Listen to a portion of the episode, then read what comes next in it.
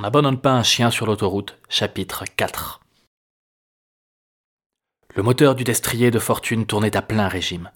Le buste couché au plus proche de la carlingue pour limiter la prise au vent, Jérôme sentait la fraîcheur de l'air nocturne lui fouetter le haut du crâne, les épaules, les hanches, tandis que les vibrations de l'engin secouaient ses parties intimes découvertes. Il ne savait que penser de la situation, qui lui inspirait à la fois une curieuse sensation de liberté et un désagréable inconfort. Ça avait au moins le mérite de le maintenir éveillé. Des souvenirs émus de sa jeunesse fusèrent au premier plan de sa mémoire. Ses deux mains serrées sur le guidon d'une vieille 103, le tremblement de la bécane entre ses cuisses d'ado, le bruit pétaradant du pot trafiqué, les rires de ses potes qui lui avaient quelquefois proposé de s'offrir un tour de liberté et d'adrénaline aux commandes de leur brel. Eh, c'était le bon temps, pensa-t-il, avant de se remémorer la crainte de se faire griller par sa mère. Sa mère trop protectrice, qui avait continué à lui imposer de porter casque et genouillère sur son vélo jusqu'à ses 18 ans, et avait toujours refusé de le voir conduire un deux roues motorisé par peur du danger. Sa mère trop prudente, qui préférait rouler 10 à 15 km heure sous la limitation pour éviter tout risque d'accident. Sa mère trop prude, qui abhorrait la nudité par-dessus tout et frôlait la syncope dès qu'elle apercevait une personne vêtue trop court. Que penserait-elle en le voyant foncer ainsi sur l'autoroute, à poil, sur une vieille bécane? Jérôme reconcentra son attention sur sa conduite, puis jeta un regard sur le cadran de la machine. La position des deux aiguilles le dépita. Celle de la vitesse peinait à dépasser la barre des 80, tandis que la jauge du carburant s'approchait dangereusement de la zone rouge. La Clio volée avait beau ne pas être un bolide, il savait que les chances de la rattraper étaient nulles. Mais quel autre choix avait-il que de tout tenter? C'était ça ou rester sur l'air de l'Aubrac, à attendre le réveil de Bibiche? Le souvenir du colosse le fit frémir. À moins que ce ne soit la vigueur de l'air au pied d'un nouveau col? Il leva la tête vers le sommet, plissant les yeux face au vent. La carrosserie bleue de la Clio apparut dans son champ de vision, arrêtée sur la bande d'arrêt d'urgence. À mesure qu'il s'en approchait, la faible lueur du phare de la mobilette lui permit de remarquer le capot relevé, la fumée s'échappant du moteur, la portière ouverte côté passager. Un coup d'œil plus attentif lui révéla ensuite la silhouette d'un homme en train d'extraire le chien et ses précieuses mallettes, puis entamer l'ascension du talus longeant l'autoroute, chargé de son butin. Sans réfléchir ni ralentir, Jérôme saisit l'arme calée entre ses jambes, la pointa vers le ciel et appuya sur la détente. Surpris, le voleur sursauta, laissa tomber son chargement, trébucha, glissa jusqu'au pied de la pente et reprit l'ascension aussi vite que possible, les mains vides. Le temps que Jérôme stoppe son deux roues derrière la Clio, le malfrat avait déjà disparu derrière le sommet. Tant pis, pensa-t-il en allant vérifier la présence et l'état de ses mallettes. Aucune des deux ne semblait avoir été ouverte ni endommagée. Un aboiement dans son dos lui signala que le chien était lui aussi toujours là. Un rapide tour du véhicule lui donna une idée de ses chances de repartir à son bord. L'épaisse flaque d'huile encore chaude dans laquelle il posa son pied nu lui fit comprendre la nécessité de changer de carrosse pour rejoindre la destination de son rêve. L'adrénaline retombée, il se sentit pris d'un violent coup de découragement matiné de fatigue, et il alla s'asseoir dans l'herbe du talus. La fraîcheur de l'herbe sous ses fesses lui arracha un frisson qui lui remonta tout le long de l'échine. Il serra les dents une paire de secondes. Le léger relâchement qui suivit fit éclore une émotion diffuse à la surface de sa conscience. La culpabilité d'avoir lâchement abandonné ses véhicules successifs chaque fois qu'il avait dû en changer. De sa première bagnole, achetée au lendemain de l'obtention du permis, à sa dernière berline, qu'il n'utilisait que dans le cadre de son boulot, toutes ces voitures avaient représenté de fidèles compagnons de route, avec lesquels il avait traversé fortunes et infortunes. Bien qu'il jugeât futile tout attachement matériel, celui-ci lui faisait l'effet d'un symbole, celui de la vie qui avance. Ce dernier aléa lui faisait donc un vilain pied de nez.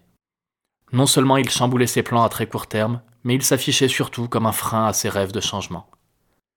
Jérôme se lamenta. Ce qui aurait dû être la partie la plus simple, parcourir en une nuit quelques centaines de kilomètres d'autoroute déserte, lui parut maintenant insurmontable.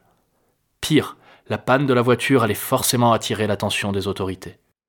Une rapide enquête suffirait à révéler le vol du véhicule, puis à remonter jusqu'à lui. Sa destination lui parut soudain inaccessible, et l'expression un château en Espagne prit ironiquement tout son sens. Il se gratta la tête, comme si le geste avait le pouvoir d'en extraire une solution miracle. La sensation de ses doigts nus sur son crâne rasé lui rappela ses gants ôtés à la sensuelle invitation de Bibiche et l'aida à positiver. Comme il ne les avait jamais quittés à bord de la Clio, les seules empreintes à bord seraient celles du second voleur. Cela devrait brouiller les pistes et lui laisser le temps de se mettre à l'abri, dans l'éventualité où les flics finissent par faire le lien avec sa disparition et celle des mallettes. Il se résolut alors à continuer d'avancer vers le sud. Qu'importaient les moyens à employer, le but restait le même. La voiture pouvait rester derrière lui. Il poursuivrait en mobilette le temps qu'il faudrait, puis aviserait. Le profond soupir qu'il poussa fut imité une seconde plus tard par un gémissement plaintif du caniche. Jérôme ferma les yeux, se massa les tempes. Certes, il pouvait abandonner la bagnole sur le bas-côté, mais qu'allait-il faire du clébard? Il se remit debout et chancela vers la glacière de la bécane pour y récupérer ses vêtements et se rhabiller.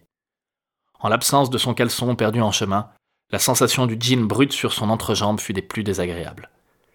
Il retourna ensuite ramasser les mallettes et les arrima comme il put à l'arrière de la selle.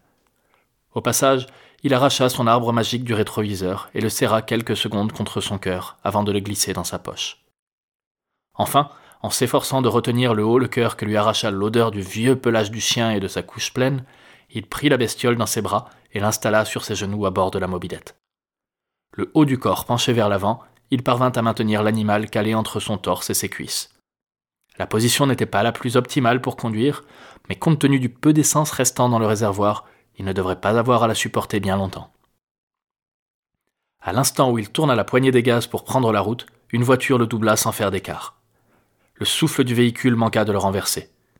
Moins de dix kilomètres plus loin, une pancarte lui indiqua l'air de la bête du Gévaudan et un répit bienvenu. Il sourit en déposant une timide caresse sur la tête de son nouvel animal de compagnie, songeant qu'il était bien loin d'être digne du nom de leur arrêt. Le moteur de la mobilette tout sauta quelques secondes, avant de s'éteindre de lui-même, à sec.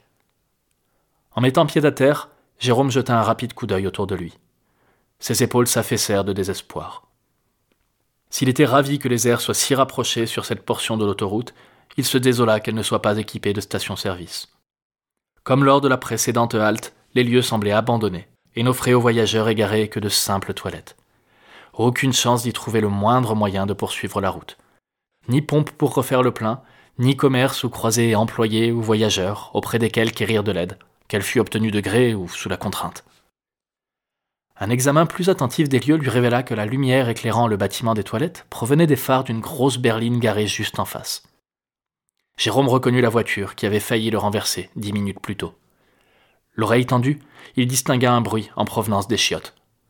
En toute hâte, il prit le chien sous un bras, ses mallettes sous l'autre, et se précipita vers le véhicule.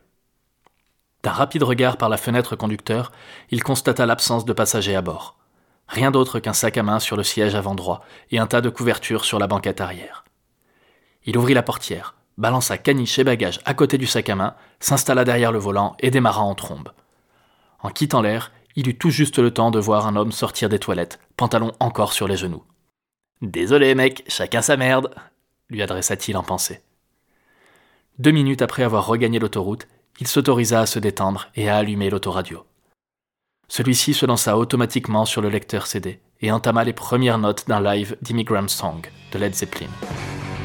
Jérôme ferma les yeux une fraction de seconde pour mieux savourer l'instant, la musique et sa chance d'être tombé sur cette bagnole avec les clés sur le contact. Et la liberté, surtout. Il fredonna les cris de l'intro en chœur avec Robert Plant, chanta avec lui tout le début du morceau, avec un entrain grandissant, hurla presque la dernière ligne du refrain, balança la tête d'avant en arrière au rythme des accords, en pensant aux plages catalanes qui l'attendaient. Rit à plein poumon en se disant que, quitte à être un fugitif, autant ne pas l'être à moitié. Tandis que ses doigts se posaient sur le panneau de contrôle de l'autoradio pour monter le volume de la musique, une voix empâtée de sommeil émergea derrière lui. Papa, sérieux, tu fais chier. Baisse le son, j'essaie de pioncer, moi.